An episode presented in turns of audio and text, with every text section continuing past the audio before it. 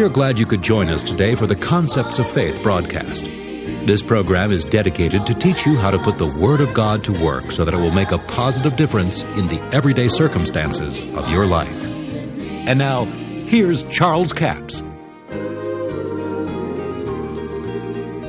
Now listen to this. Back over to 2 Peter, chapter 1, verse 2. Grace and peace be multiplied unto you through the knowledge of God and of Jesus our Lord, according as his divine power hath given unto us all things. How many things? All things that pertain unto life and godliness. Now, see, that includes all the promises of God. Right there. He's already given them to us. He's not going to one of these days when we get to heaven. He's already done it. God's provision's already made. Now, all things, He's given all things that pertain to life and godliness through the knowledge. How? Through the knowledge of Him that has called us to glory and virtue. Whereby or by this means are given unto us exceeding great and precious promises, that by these we might be partakers of the divine nature, having escaped the corruption that is in the world through lust. Now, notice what he says. This is the means whereby God is made available that you can become a partaker of the divine nature of God. Now, you start talking about being a partaker of the divine nature, and there's a lot of folks will give you the left foot of fellowship. He says, Grace and peace be multiplied to you through the knowledge of God and of Jesus our Lord. Grace and peace be multiplied to you. Now, you know, if he'd have said it's added to you, that'd have been great, wouldn't it? But he didn't say it's added. He said it's multiplied to you. Now, you didn't have to go but about three grades in school till you found out that multiplying builds up faster than adding. Grace and peace is multiplied to you through the knowledge of God. Now, that's why it's so important for us to have the teaching of the Word of God and to understand the things that God shares with us in His Word. Because when we gain the knowledge of how God operates, then it multiplies His willingness toward us. Now, the reason for that is that you can't believe any further than you have knowledge. So, until you gain the knowledge of God, you can't have faith for that promise. If you don't know what God's promised, you couldn't have faith for that promise. So, this is why that you see people sometimes that are born again, they're on their way to heaven all right. They're good Christian people, they love the Lord with all their heart, but they miss it in some areas far as being saved, they're saved, they love the Lord, but over in the area of healing, they may not be able to get healed at all because they haven't been taught healing. Then you'll have some that get saved and they can get their healing, they've been taught on healing, and all of this comes very easy to them, but then they haven't been taught on the Holy Spirit. And they say, well, the Holy Spirit baptism passed away with the apostles, or just not for us today. Well, the reason for that is they haven't been taught that. So when you gain the knowledge of God, the knowledge of what God says, it multiplies His willingness towards you because the knowledge of God produces some faith of God. And if you don't have faith for the promise of God, then you most likely won't ever enter into it. Like someone said, well, now, Brother Capps, we just don't believe in this Holy Spirit business in our church.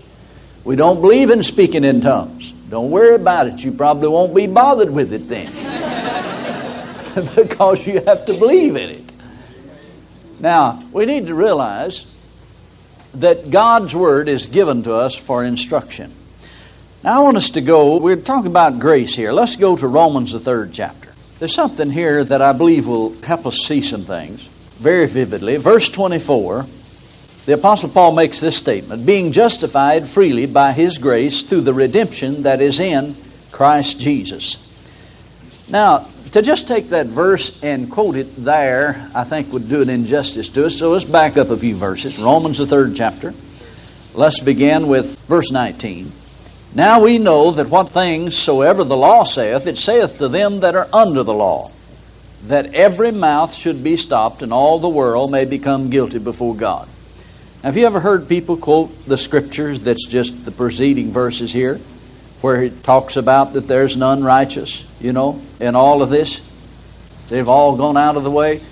And people say, well, there's none righteous, no, not one. It says, now we know that what things soever the law saith, it saith to them that are under the law. Now, see, he's quoting Old Testament scriptures there.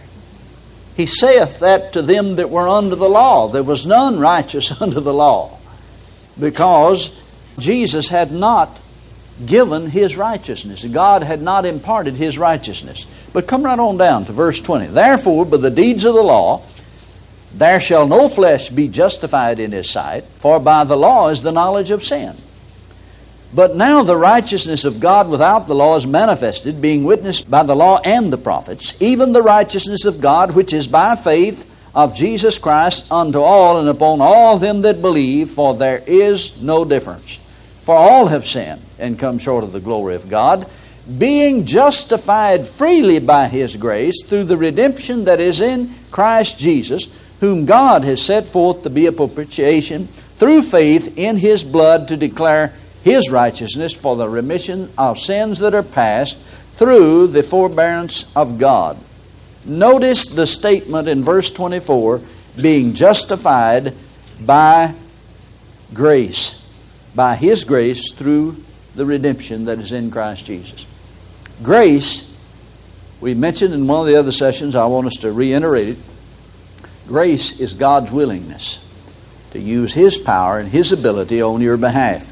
If God had not been willing to get personally involved in redemption, man would never been redeemed. But God got personally involved. He used His power and His ability to redeem mankind. Now, watch Paul as he comes on down here and he says, To declare, I say at this time, His righteousness, that He might be just and the justifier of him that believeth in Jesus where is boasting then? It is excluded. By what law? Of works? Nay, but by the law of faith. Therefore, we conclude that a man is justified by faith without the deeds of the law. Notice, he is justified by faith without the deeds of the law. Now, under the old law, it was the law of works. You did good things and you merited favor for it but not so under the new covenant. Now we get rewarded for the good works that we do. Now listen to what Paul says. Is he the God of the Jew only? Is he not also of the Gentiles? Yes, of the Gentiles also. Seeing it is one God which justifieth the circumcision by faith and the uncircumcision through faith. Now let's take this verse for a minute. He justifieth the circumcision by faith and the uncircumcision through faith. Now, what is he saying here? He means that those that were circumcised were justified by the faith act that they received circumcision. It was an act of faith that they did it, believing that it would benefit them. But he said to those that were uncircumcised, not under the law, they were justified through the fact that they believed they didn't have to do it. So one was by faith in the act of it, the other was through faith that they found out they didn't have to go by the old Levitical law. Now we need to understand that because it's very important for us to know the difference in those that were justified by faith and the uncircumcision through faith. They didn't receive circumcision because through faith they understood they didn't have to, for the just shall live by faith and not by works. Now, notice what Paul says in verse 31. Do we then make void the law through faith? God forbid we establish the law. Now, what he's saying to you is the things written under the law was to those that were under the law. But when it comes to the New Testament and the New Covenant, his preaching and teaching was that they did not have to be circumcised anymore. This was not compulsory. In fact, he went as far to say that if you go through that ritual and go back under the law, you are fallen from grace. Gets over into it in Galatians. We'll probably get to that a little further on. But notice the statement here do we then make void the law through faith? He said, God forbid we establish the law. Now, what law is he establishing? He's talking about establishing the law of faith or the law of the new covenant. Let's call faith the law of the new covenant. Because you see, works was the law of the old covenant. The Bible says that Abraham believed God and it was imputed to him for righteousness. So it's not by works today, even though we will be rewarded in heaven for the works, good works that we do here. You can't be saved by good works. We are saved by faith. It is believing the Word of God and acting on it. God has abundantly provided for mankind deliverance, salvation, healing, and all that He has need of. It's abundantly provided. Jesus of Nazareth became the Lamb of God to redeem mankind and take the sins of the world upon Himself. But unless you believe it, unless you enter into the provision that God has made through faith, then it'll be to you as though it never happened. See, these things don't happen just because they're in the Bible, just because it's the will of God. So it's not going to happen just because God's made provision for it. See, there must be some action on that.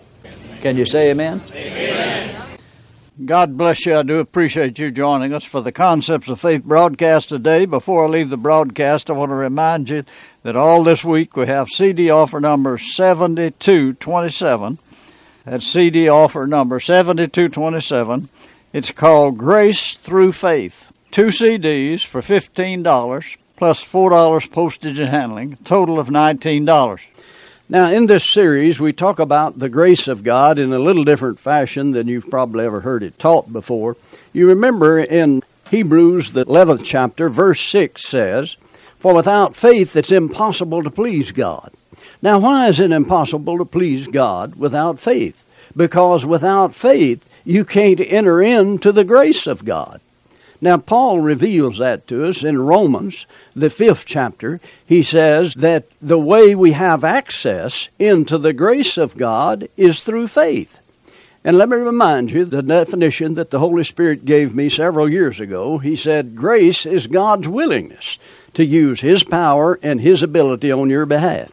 You remember Paul said, Be strong in the grace of God. Not in our own ability, but in the grace of God it's important to understand that it is through God's grace. In Ephesians, the second chapter, verse 8, a familiar scripture, For by grace are ye saved through faith, that not of ourselves, it is the gift of God. Now, it's through the avenue of faith that we're saved by grace. By grace, you are saved through faith. And he says it is the gift of God. Now, he's not talking about faith being the gift of God. There is a gift of faith, special faith, but that's not what's being referred to here. He's talking about the gift of grace. And this is brought out further over in the third chapter, verse 7, where Paul says, according to the gift of the grace of God given unto me. That's CD offer number 7227. It's called Grace Through Faith. Two CDs for $15 plus $4 postage and handling, total of $19. We have a toll free order line, 1 877 396 9400. Until tomorrow, this Charles Capps reminding you the enemy is defeated, God is exalted, and Jesus is coming soon. To order the product offered today, call 1 877 396 9400 or write Charles Capps. P.O. Box 69, England, Arkansas 72046. A complete list of CDs, books, and DVDs are available online at charlescapps.com. Through the website, you can listen to this radio program again and subscribe to our podcast. This broadcast is sponsored by Charles Capps Ministries and our listeners in this area.